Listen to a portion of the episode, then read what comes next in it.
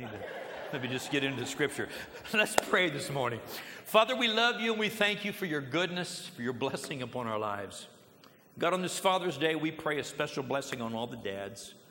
But now, as we open your word, I pray you would speak not just to the dads, but to the moms, grandpas, grandmas, everybody in the house, even the children, to hear the word that we have today from you.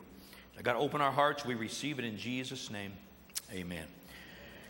Open your Bibles to Proverbs 4, the fourth proverb, Proverbs 4. You know, being a dad really is a big responsibility. One of the things I've learned about children, having had boys and raised two boys, when kids are born, they do not come with an instruction booklet. How many of you found that out the hard way? And it's like, what do I do from here? And you know what I found through the years pastoring, dealing with people? People tend to do one of two things with their children. Number one, most of us raise our children exactly the way our parents raised us. All we know is what we were taught as children, so we do with our children what was done to us, and then one day we wake up and our, you know, our kids are seven, eight years old, and we're yelling and screaming at them and saying things, and we're thinking, why am I doing that? And we realize it's because we had a dysfunctional family and we're just repeating what was done to us. And the other thing that I see a lot is people recognize they don't want to raise their children the way they were raised, so they go in a total opposite direction and throw all the rules out the window. But one of the things I've learned as I deal with people through the years is that God's Word has some instructions that can help us be better parents, better people, even better children, to walk in the ways of God. And today I want to share some things from Proverbs. And ultimately, there's four main thoughts I'm going to share. But I want to give you a bit of introduction. So look at Proverbs chapter 4. And I want to, I want to show you some things here. Proverbs 4, verse number 10. Now, notice these words Hear, my son. Now, pause here just a moment. Hear, my son. As I was studying the last several days for this message, I, I found out that this phrase, my son, is in the Proverbs between 20 and 25 times minimum that Solomon, in writing all of these proverbs, much of it was written specifically to his son, probably to his children, to his family, not only for them to have, but today we're passing it on to the next generation. And so, as I studied this week, I began to go through all the times when Solomon said, My son, and I began to read the things that he was writing to his son. And there's an overriding theme in all of it, and we're going to look at it right here. Solomon says, Hear my son and receive my sayings. In other words, listen to the important things I'm about to tell you. And the years of your life will be many. How many of you think that sounds like a good one right there? Yeah, man, I want those many years. I'll take that. Well, look at the next verse, verse 11. Solomon says, I've taught you in the way of wisdom, I have led you in right paths. When you walk, your steps will not be hindered, and when you run, you will not stumble. In the next verse, verse 13, he says this Take firm hold of instruction. Do not let go. Do not let go. Keep her, for she is your life. Now, as you look at those expressions, take hold don't let go. Keep her because she is your life. What's he talking about? He's talking about instruction. He's talking about teaching. One of the responsibilities of parenting, and dads, one of our responsibilities, perhaps the biggest overriding responsibility we have, is to teach, instruct, train our children for life. Falls on our shoulders.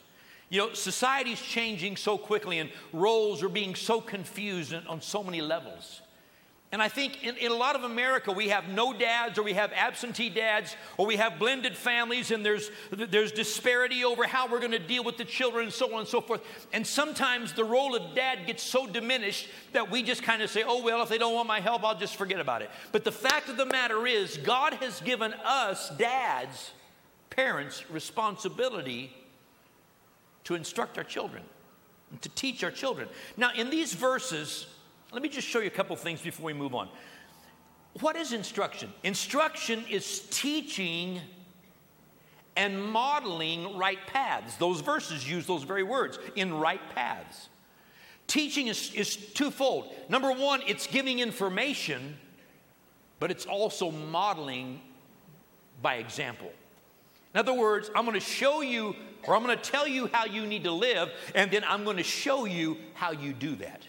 So what I say and what I do is the same thing. There's no, no confusion. You know, there's an old expression that sometimes what you do speaks so loudly I can't hear a word you're saying.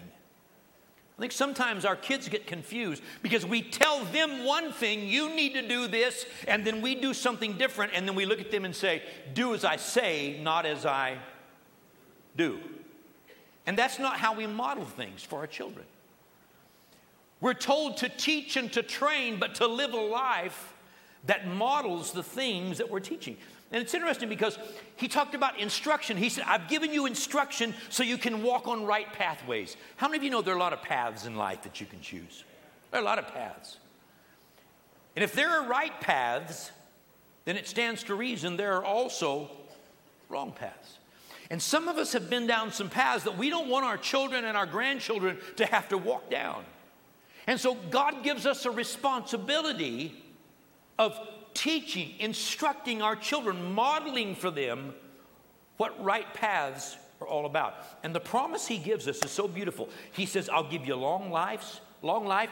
I will make your steps secure. I'll plant your feet so you're stable. And not only that, when it comes time to run and pursue things, you can run down that road and you will not stumble if you're on the right pathway. Then he cl- concludes this section by telling us how to respond to his instruction. He says, Receive it, take firm hold of it, keep it, because they will bring life. Now, what I want to do this morning, as, as I look through these 20 some times that Solomon said, My son, a third of them or more he talked about instruction, he talked about commandments, about the way we're supposed to live. And as he talked about instruction, which is the overriding theme, as I studied, there were four main themes that really stood out in my mind that he talked about a lot that I want to refer to today. So, the next few minutes, I'm going to read from four different proverbs, okay? The scriptures will be on the screen, and I'll read some verses that aren't in there, but we'll, we'll, have the main scriptures on the screen. But I want you to look at these four things that we fathers, we parents, we people need to understand. Number one, look at Proverbs 1. Proverbs 1. I'm going to begin reading at verse number 10. Proverbs 1, verse 10. Here we go. My son, if sinners entice you, do not consent. If they say, Come with us, let us lie in wait to shed blood, let us lurk secretly for the innocent without cause, let us swallow them alive like Sheol and, or, or hell, and whole like those who go down to the pit. We shall find all kinds of precious possessions. We shall fill our houses with spoil. Verse 14, cast in your lot among us. Let us all have one purse. Verse 15, my son, he says it a second time, my son, do not walk in the way with them. Keep your foot from their path. Surely in vain the net, uh, I'm sorry, verse uh, 16, for their feet run to evil and they make haste to shed blood. In verse 17, surely in vain the net is spread in the sight of any bird. Verse 18, but they lie in wait for their own blood, they lurk secretly for their own lives. Number one, one of the lessons that we need to teach our children is to choose your companions wisely. Choose your companions wisely. As you read through these words, it, it kind of sounds extreme because it's talking about hanging out with robbers and thieves and murderers. But you know, in life, there are all kinds of people. And there are all kinds of ways that people live life. There are people next door to you that may live great lives. There may be people on the other side of you who are a little bit shady. Some people live by the law. Some people, you know, are living illegal lives, doing illegal things. Some people know that there's a way to work to make money to build a life. Some people want to take shortcuts and cheat and steal and entice people any way they can. Well, what Solomon is saying here is number one, you need to choose your companions wisely, and you need to teach your children to choose their companions wisely. Companions have influence on us even as children. Your children's friends influence them. You know, a, a, good example when you have little children, you know, they start going to school, they start hanging out with the neighborhood kids, and they make friends, and they play with kids, and that's all part of life, it's all normal. But all of a sudden, one day, you're talking to one of your kids, and you say something funny, and they go, and you're like, where'd that laugh come from? I never heard that laugh before. And you say it again, and they say, and you think, what in the world? That's, that's not you. And the next day, their friend's over at the house, and you say something to their friend, their friend says, and you realize, oh, he's imitating his friend. He's learning to. And then they start saying some words that you don't normally use around your house and some phrases, and they start doing something. And it's like, where in the world is my kid learning this? I could tell you a great story, but I don't have time and it would embarrass some people today. But I remember times my boys raised, growing up, it would really embarrass, it really embarrassed Zach. But uh, you know, some things that they bring home and some things that they say, and you think, where is this coming from? Even as children, their companions are rubbing off on them. And hopefully, your kids are rubbing off in a good way on other kids. But Solomon said, don't let yourself start running down a road with people who are on the wrong pathway because they will influence you in the wrong direction. I remember growing up, my dad had a gas station. He was a mechanic. He worked six, sometimes seven days a week on occasions. But at his gas station, I met all kinds of people. I mean, all his, his gas station back in the day was like the local spit and whittle club. I mean, there's all kinds of people that hung out there. And, I, and you know, our, our life as a family, it revolved around church. I was at church several times a week. But when I wasn't in school and I wasn't in church, I was at my dad's gas station. And I heard a lot of things and I saw a lot of things at my dad's gas station that I didn't see and hear at church. Anybody kind of nod your head? Give me a bobblehead if you understand what I'm talking about. There was some behavior, and there's some jokes I know to this day that I can't repeat in church that I didn't learn at church. I learned them at my dad's gas station. And even as a kid, my parents would watch me, and I would say, Hey, can I go over to so and so's house and play? And they would say, Who's so and so? Who's his parents? We don't know this guy. We don't know his parents. where does he live? We don't know anything about him. What are his parents like? They would ask 17 questions. I'm like, I don't know. It's just a kid I know who wants me to come over and play. And their answer was always no.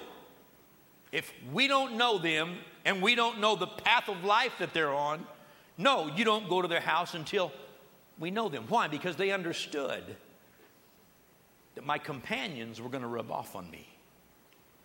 Mine's quiet in the house this morning. There's an old saying that says, You show me your friends, and I will prophesy your future. Because the people you run with will influence you to go in their direction. It's interesting as Solomon wrote this to his son. He said, My son, I want you to understand they may think they know some shortcuts. They may think they know a new way and a different way. You may look at it and say, Well, this looks like fun. I'll run with this big gang and we'll do all this stuff. He said, What they don't understand is all these plans they're making, all they're doing is plotting and planning their own destruction. Parents, we don't want to have a hand in helping our kids plot their own destruction. We need to know who's influencing them. We need to teach them how to choose the right people as friends and companions. As a matter of fact, dads, your kids are watching you. And you cannot tell them one thing and do something different. Who are your friends? Who are your companions? Who are the people who are influencing you?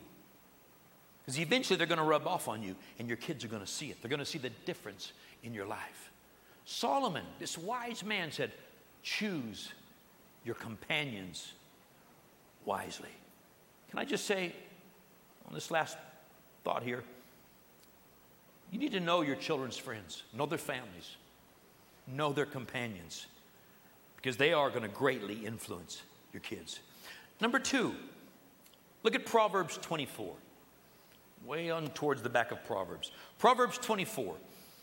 And we're going to look at verse 21. And I, I think this next point is so important today. In verse number 21, Proverbs 24 21, Solomon says this My son, fear the Lord and the king. Notice those words. My son, fear the Lord and the king. Then the rest of the verse says, And do not associate with those given to change. Now, doesn't that sound like two totally separate lines? When you first read that, you think, well, what's, what's the second one got to do the first? I don't get it. My son, fear the Lord and the king. And then the second part, do not associate with those given to change. But look at verse number 22, the next verse. It says, For their calamity will rise suddenly, and who knows the ruin that those two can bring?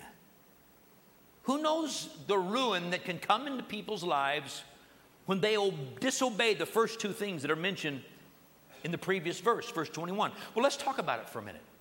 The first thing he says is fear or respect, have reverence for the Lord. Have reverence for the Lord. Dads, we need to teach our children to reverence God.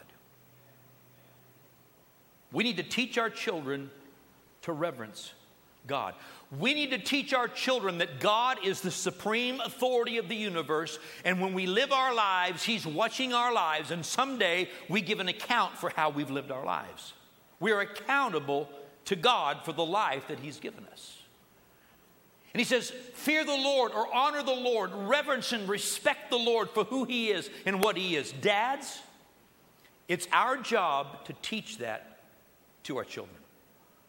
Solomon's doing it right here. He's writing this book for his boy. He says, Son, I want you to know all these things that are important in life. And one of the things is you need to fear the Lord. And then Solomon began to set out to try to model some of that for him. There are a lot of dads who think, eh, spiritual stuff, that's mom's job. No, it's not. No, it's not. It's not mom's job, it's dad and mom's job. See, we, we, we want to be the head of the relationship. If we want to be the head of the relationship, then we need to act like we know where we're going. And that doesn't mean excluding God, that means putting God in the center of life. Dad, you need to be praying with your kids at night. You need to be reading them Bible studies, stories. You need to be telling them about the things of God because kids need to learn about God from their dads. And somebody needs to say amen or give me a hand before I do it myself. That's good. Too many wives are abandoned to do this alone. Dad, you need to be right in the middle of it, helping drive this cart, teaching the fear and the respect of the Lord. But then the, the, the, next part is not only are we to teach our children to fear the Lord, but we're to teach our children to fear the king. The second point, we need to teach our children to honor authority. You know, number one, we talked about how important it is and, and the fact that they need to choose their companions well. But our children also need to understand they are always going to have authority in life. Always, always, always, always, always. They may buy a desert island and go move to that desert island and live there all by themselves with nobody around, thinking, I don't want any authority, I want to do what I want to do. But when their life is over, they will give an account to God for how they lived and what they've done with that life. There's always going to be authority. God has ordained authority even among government, and we need to teach our children to honor those who are in authority.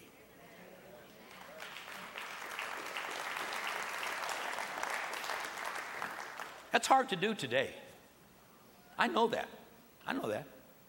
America is so divided. The extreme left is way over there, the extreme right is way over there. Both sides are saying nasty things. We had another tragedy in our nation this week, something evil that happened because somebody on one extreme side is angry at the other side, so they start shooting. Let me tell you something. We need to teach our children by our words and by our actions, the things we say, the things we do, to respect those who are in authority. I know half of America doesn't like our president. Well, the other half of America didn't like the last president. So I'm one of the reasons people say, well, you ever think about running for office? No, because as soon as you're elected, at least 49% of the people are against you. Why would you want to subject yourself to that? Not interested in that. The point is, God teaches us we need to have respect for authority. It doesn't mean we agree with every decision. Doesn't mean we like everything that's said and everything that's done, but we need to keep them in a place of respect and honor them because God has established authority among us. And the truth of the matter is, you can go through the Old Testament, I can teach all the way through the New Testament from cover to cover. It's there in God's Word. It doesn't mean the prophets in the Old Testament didn't stand up to those kings that were ungodly and tell them you're wrong. They did so, but they never ever re- disrespected them and they understood God had put them in that office. It is our responsibility to teach our children to honor authority.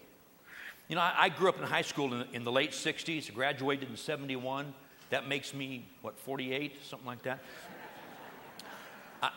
I, lived through the, you know, the big 60s and the 70s thing. I saw all that stuff happen, all the, all the things that were going on, anti government, anybody over 30, you can't trust them, all that stuff. You know, I grew up in that day. And, and I remember my parents teaching me and training me to respect things that I didn't understand because God had ordained them, even when I didn't understand it. But then the second part of this verse, he says, Fear the Lord, fear the king, and then he says, Don't run with people who are given to change. Then the next verse, he ties those things together. And so I did a lot of study this week looking at this. And you know what he's talking about? He's talking about people who come along and say everything we've been taught, everything that our society is built on, everything that we've always known and learned as right and morality, all of that's no good. We need to throw it all away and rewrite everything and just put together a whole new system. He's talking about rebellion's what he's talking about. In my lifetime, I've seen a lot of change in our nation. I've seen us take godly morality and throw it out the window. And even now, we're passing laws that say we have to embrace ungodliness and immorality. And what he said was honor God, honor the king, but stay away from those who are rebels who come along and say, we got to change everything and throw it away. You know, in the Old Testament, there's a portion of scripture where God said, don't remove the ancient landmarks. And there's two parts to this. The first part, he's talking about the fact that when Israel inhabited the land of Canaan and took over the promised land, that they put boundaries in. Each tribe had their boundaries, and then they began to mark off the land. Each family had its plot of land. It's like we do today when they come out and survey and they put down the markers. The markers are down because it gives us the legal boundaries of the property that we own. And God said, once the markers are down, don't move the ancient landmarks. Leave them there. I've put those boundaries in for a reason. But spiritually, when you flip that over, God was making a statement I've given you laws, I've given you rules, I've given you commandments, I've instructed you. Don't ever move those things and throw them away. Don't change them and say they're irrelevant. Friend, can I tell you today, godliness will never be out of style. Never, ever, ever. Society may not like it, but godliness doesn't change. In God's heart in God's eyes, it's always in style. We, the church, you and me, we need to have a heart for the holiness of God, that we want His holiness to reign our lives, and we want to live lives that are pleasing to God. And He said, Keep your children away from people who want to throw everything away and start over, because God said, I've already given you some pretty good boundaries. Just stick with it. Stick with it. Number three, some of your anxious for me to get to number three until you hear what number three is. Look at Proverbs 7. Proverbs 7. The third thing that Solomon talked a lot about when he talked to his son, when he addressed it to his son, he talked about controlling your lifestyle. Controlling your lifestyle. You see this throughout the Gospels of the New Testament, the fruit of the Spirit. Talks about living in self control. But I want to show you two things that he talked about regarding lifestyle. First of all, Proverbs 7, verse 1 says, My son, keep my words and treasure my commands within you. Keep my commands and live, and my law as the apple of your eye. In other words, keep my law as the most important, most delightful thing in your life. Verse 3 Bind them on your fingers so that what you're doing is affected by God's laws. Write them on the tablet of your heart so everything that comes out of you is godly. In verse 4, he says, Say to wisdom, You are my sister, and call understanding your nearest kin. And finally, in verse 5, notice this that they may keep you from the immoral woman, from the seductress who flatters with her words.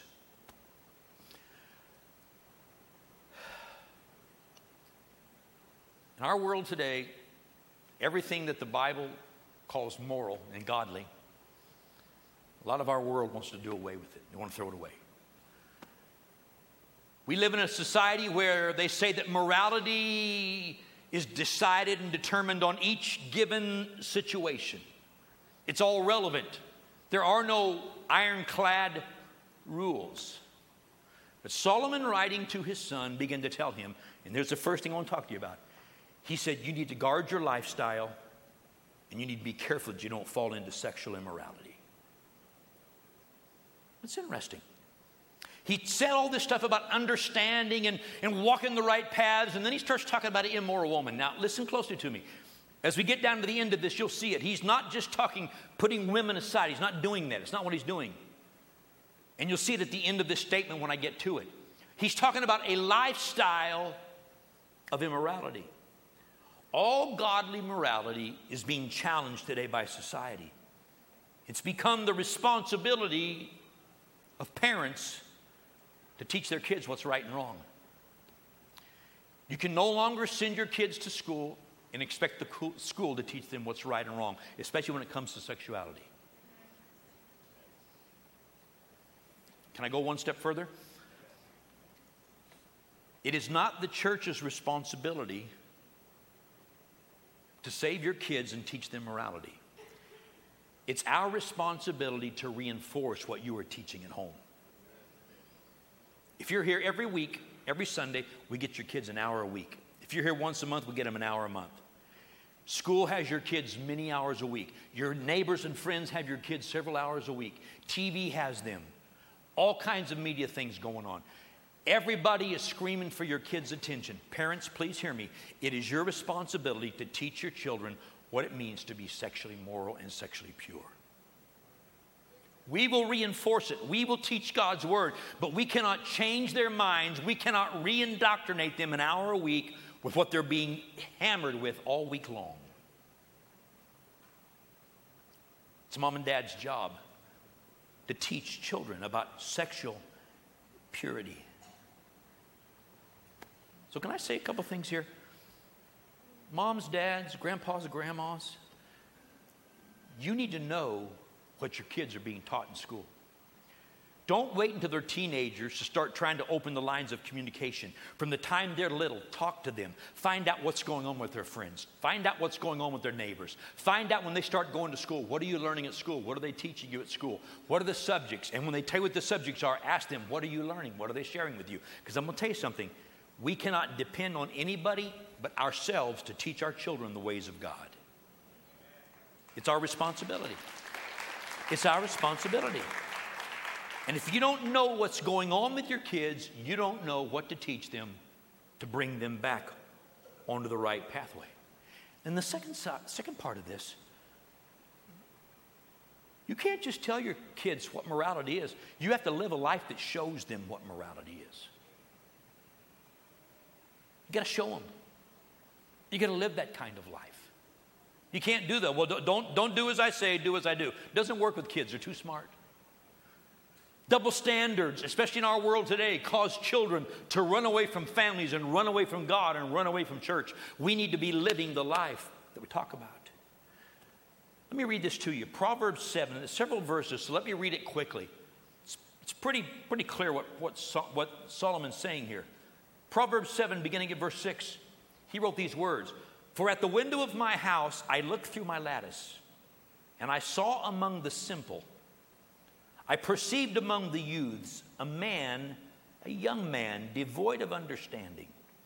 He was passing along the street near her corner, And he took the path to her house in the twilight, in the evening, in the black and dark night. There a woman met him with the attire of a harlot and a crafty heart. Isn't it interesting that thousands of years ago, even in Solomon's day, there was appropriate and inappropriate apparel for people? I'm just saying. Moms, dads, don't let your kid's favorite pop star teach them how to dress. You need to teach them how to dress. Oh boy, that didn't go over good. She was loud and rebellious. Her feet would not stay at home. At times she was outside, at times in the open square, lurking at every corner. What he's saying is immorality waits everywhere if you're looking for it. So she caught him and kissed him. With an impudent face, she said to him, I have peace offerings with me. Today I've paid my vows, so I came out to meet you diligently to seek your face, and I have found you. What she's saying is, you know what? I prayed, and God says this is okay, it's no big deal. You know, some 25 years ago or so, remember a very prominent man in America got caught in very ugly sexual immorality. And I remember when he, because he was so popular, the, the press all came to his defense. And you know what they said? That's no big deal. It's just sex. It's just sex. Let's keep reading. She says, I've spread my bed with tapestry, colored, colored coverings of Egyptian linen. I've perfumed my bed with myrrh, aloes, and cinnamon. I don't know what that smells like, but it must have been smelling good, okay? Come, let us take our fill of love until morning. Let us delight ourselves with love. For my husband is not at home. He's gone on a long journey. He's taken a bag of money with him and will come home on a future day. With her enticing speech, she caused him to yield. With her flattering lips, she seduced him. Immediately he went after her as an ox goes to the slaughter, or as the fool to the correction of the stocks, till an arrow struck his liver. As a bird hastens to the snare, he did not know that it would cost his life. Finally, Solomon says this Now, therefore, listen to me, my children. Not just the boys, but the girls, all of the kids, the grandkids. Listen to me. Pay attention to the words I'm speaking. Do not let your heart turn aside to her ways. Don't let your heart run to immorality. Do not stray into her paths, for she has cast down many wounded, and all who were slain by her were strong men.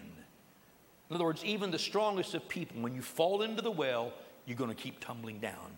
Finally, he says this Her house is the way to hell, descending to the chambers of death. I, I have a friend. Many years he, he was in church serving God, had a great family, beautiful wife, beautiful kids. And something happened. He, he, got into a situation he shouldn't have been involved in, a sexual situation, fell into sin. I remember him spending time with his pastors trying to save his family and turn some things around, but something happened. He fell into a well and he got into pleasures beyond the boundaries God had laid out. Then it led to bondage. Then he couldn't get free from it. Several years later, if you could see what this guy's life has become, it's so sad, so ugly, not just immoral, nasty, filthy the things he's fallen into because he could not and would not break the bonds of immorality. So he lost his family. Now he's in a situation, if I had time and, and the freedom to describe it to you today, it would make you sick at your stomach to see the, the lifestyle he's fallen into because he wouldn't draw the line, follow God's boundaries. Friends, we need to teach our children about the horrible dangers and the effects of sexual immorality to destroy our lives. Then the second part of lifestyle, and some of you are saying, I'm glad we're done with that one. Well, let's get to the next one. Proverbs 23. I'm, I'm going to start reading at verse 19, but I'm, I'm going to wait and have you come in just a couple of verses later. I want to talk to you for a couple minutes what Solomon said about drunkenness. Everybody turn to somebody and say drunkenness. Y'all are way too quiet out there. Verse 19, he's, Solomon says this Hear, my son, and be wise, and guide your heart in the way. Do not mix with winebibbers or with gluttonous eaters of meat, For the drunkard and the glutton will come to poverty, and drowsiness will clothe a man with rags.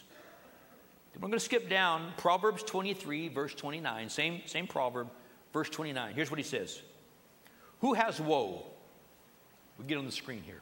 Verse 29. Who has woe? Who has sorrow? Who has contentions? Who has complaints? Who has wounds without cause? Who has redness of eyes? Next verse, verse 30. Those who linger long at the wine, those who go in search of mixed wine. Verse 31. Do not look on the wine when it is red, when it sparkles in the cup, when it swirls around smoothly. Verse 32. At the last, it bites like a serpent and stings like a viper. Verse 33. Your eyes will see strange things, and your heart will utter perverse things. Yes, you will be like one who lies down in the midst of the sea, or like one who lies at the top of the mast, saying, They've struck me, but it didn't hurt. They've beaten me, but I did not feel it. When I awake, then I may seek another drink. Now, I'm, I'm, a, I'm a smart man. Some of you may not think that. I'm, I'm a smart man. I, I've studied God's Word from cover to cover. I, I can approach this from a lot of different angles. I am not the Holy Spirit to you. You have to listen to the voice of the Holy Spirit. You have to set the boundaries for your life. But there's some things that Solomon warned his children about, and I think we need to be aware of this. Four things. First of all, drunkenness affects our vision. There's a reason why they don't want you driving a car when you've been drinking. And we could throw drug use in this as well. Drunkenness affects your vision, but it also affects the way you see life. Second thing, drunkenness affects your heart. It makes you it causes you to begin to loosen the strings that are holding things together in your life and turn loose of things that you should be holding on to. Third thing, drunkenness affects your perception of reality. When you're drunk, you don't see things the way you should. You even look beyond what's natural and you do stupid things. I'm sure nobody here in this house has ever done that, but I've heard some people have. You, you, can do some stupid things when you're drunk and out of control. Solomon said it this way You get drunk and you think, oh, I'll just lay down in the sea here and just take a nap in the middle of the sea. Or you climb to the top of the mast in a big sailboat, a big ship, and you get to the top and you're all drunk and you're saying, They beat me up and I didn't even feel it. Man, they did all this stuff, it didn't even bother me. You lose perception of what reality is when you're drunk. The New Testament says, fourth of all, the New Testament says drunkenness is sin. When we lose control and we give ourselves over to something else, it's wrong in the sight of God. Now, you can walk this thing out. You can choose how you work this thing out with God. But I'm going to tell you something. Solomon said, Warn your children. He warned his children drunkenness will take you down a wrong pathway. So guard your lifestyle.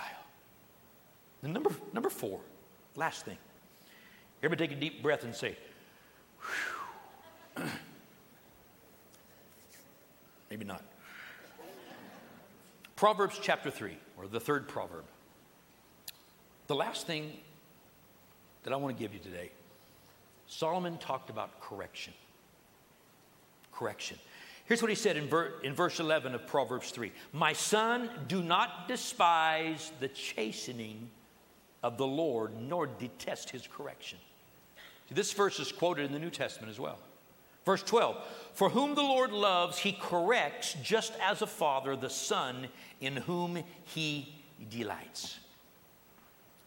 Don't despise the correction of the Lord. Don't say no when God tries to correct our lives. You see, the interesting thing here, when you start talking about correction, because we've had earthly parents who crossed the line, who didn't discipline us correctly, who took their anger out on us, a lot of us, when we hear the word correction, all we think about is punishment. He says, Don't despise the correction of the Lord. Didn't say the punishment. Can I tell you something? When God corrects us, He does it with one thing in mind He wants to get us back on the right path. I've studied it end to end in the Bible. It's there. God corrects us to get us back on the right path. And he says, when God begins to speak into your life, whether it's through his word or by his spirit, and he begins to speak things in and he tries to bring correction, understand you're on the wrong path and he wants to get you back on the right path so your life can be blessed. God has good plans for you, he has good intentions for you. But there are times when God will correct us when we're on the wrong path. That's why sometimes you can read the Bible and you're reading through a verse or a chapter and you don't even notice it A few months later, you come back, you read the same chapter, and you hit a verse, and it's like, wow, I didn't realize that. That's because you're on a pathway that needs to be adjusted a little bit. That's how God corrects us usually.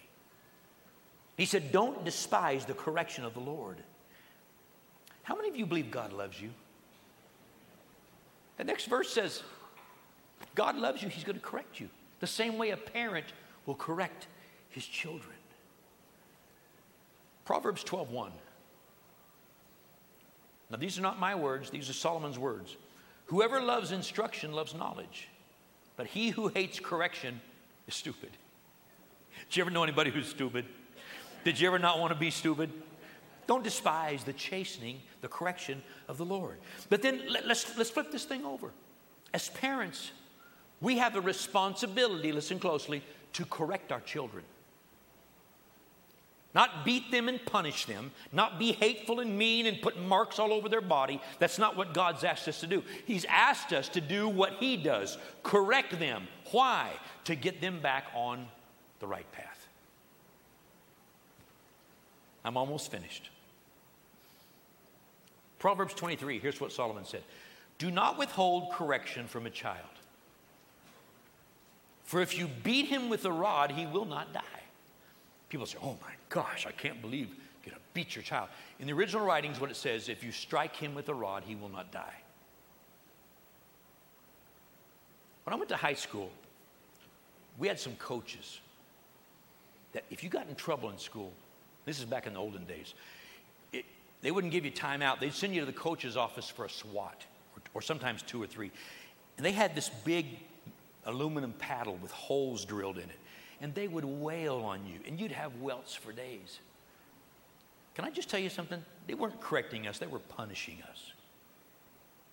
God never intended for you to beat your children and abuse your children. No, no, no, no, no. But Solomon said your children need a rod of correction.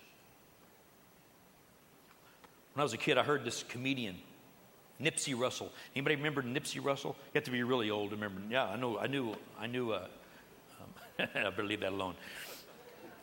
I knew you would. Nipsey Russell said, For all you kids who babysit and think children are a nuisance, please don't spank them in the face because God has provided a better place. You know, it wouldn't hurt some of our children to get a little pat on the bottom now and then, to get their attention, to let them know you're on a wrong pathway we need to get you. Well, I don't like this. I'm sorry. Solomon was just the wisest man who ever lived. Don't pay attention to him. He doesn't know much.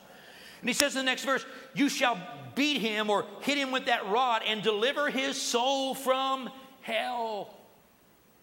I'm not abdicating and I'm not, I'm not telling or, or, or telling you that you need to go home and start beating. That's not what I'm saying. What I'm saying is it's the responsibility of parents to correct your children to keep them on the right path. The same way God corrects us. In closing, my time's gone. In closing today, John the Baptist and then Jesus and then all the apostles preach this common theme about repentance. Repentance is I'm sorry that I'm on the wrong path. So I'm going to turn and get on the right path. That repentance literally means to turn. I'm sorry I'm on the wrong path. I'm going to turn and get on the right path. And throughout the gospel, John the Baptist, Jesus, the apostles, they all taught the same thing. If you want to come to God, you need to come with a whole heart and you need to repent, which means to turn, get on God's path, and follow Him. Maybe you're here today on Father's Day and maybe you're not walking with God. Maybe, you know, if you're, if you're walking with God, you know it. And if you're not, you know it. Maybe you've never walked with God. Even as I've talked about being godly fathers today, and godly parents, maybe as you've listened to this, something in your heart has been saying, you know, what, I need to get on the right path. Maybe something's grabbing your heart and you're realizing, I, I don't really know God. I'm not walking with Him, but I, I do want to know Him. Maybe you're wondering, what do I do to, to know this God you're talking about? You know, Christianity is not about religion, it's about relationship with God. How do, how do I get started? Well, God put his own son on the cross to pay for our sins. He died, took everything wrong with us so that we could have everything that was right and righteous and holy about him. So that we could come into God's family, and then God says, Here's what I want you to do. I give you this offer of forgiveness. I forgive all your sins and wash them away. I'll remember them no more. All I ask you to do is receive this gift. Reach up and embrace it. It's just that simple. In order to do that, I had to turn and say, okay, God, I'm on the wrong path. I want to walk the right path. I want to lead you in a prayer right now because this all begins with your words saying, God, I want you and I need you in my life. So every head is bowed, every eye is closed. I want to lead you in a prayer. It's just words that are my words, but I want you to repeat these words and wrap your heart and wrap your faith around it. Maybe you've just been away from God a long time and you're ready to come home. I want you to pray this prayer. Everybody in the house, pray this with me.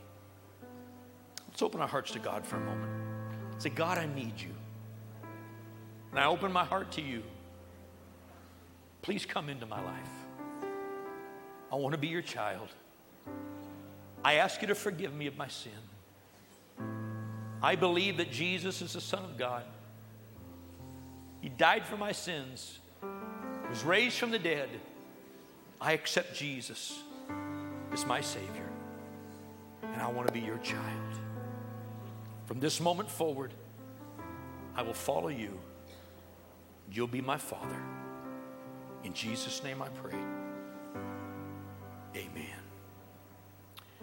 You prayed that prayer today, and this is all new to you, maybe you just want to get back on track with God, I want to give you a little tool, a little booklet that'll help you. It's called The Next Seven Days. Just a little bit of reading, just a page or two of reading for each of the next seven days this week to help you start building and understanding what this relationship with God's about. I want to give it to you. When service is over, there'll be prayer teams at the front of the building.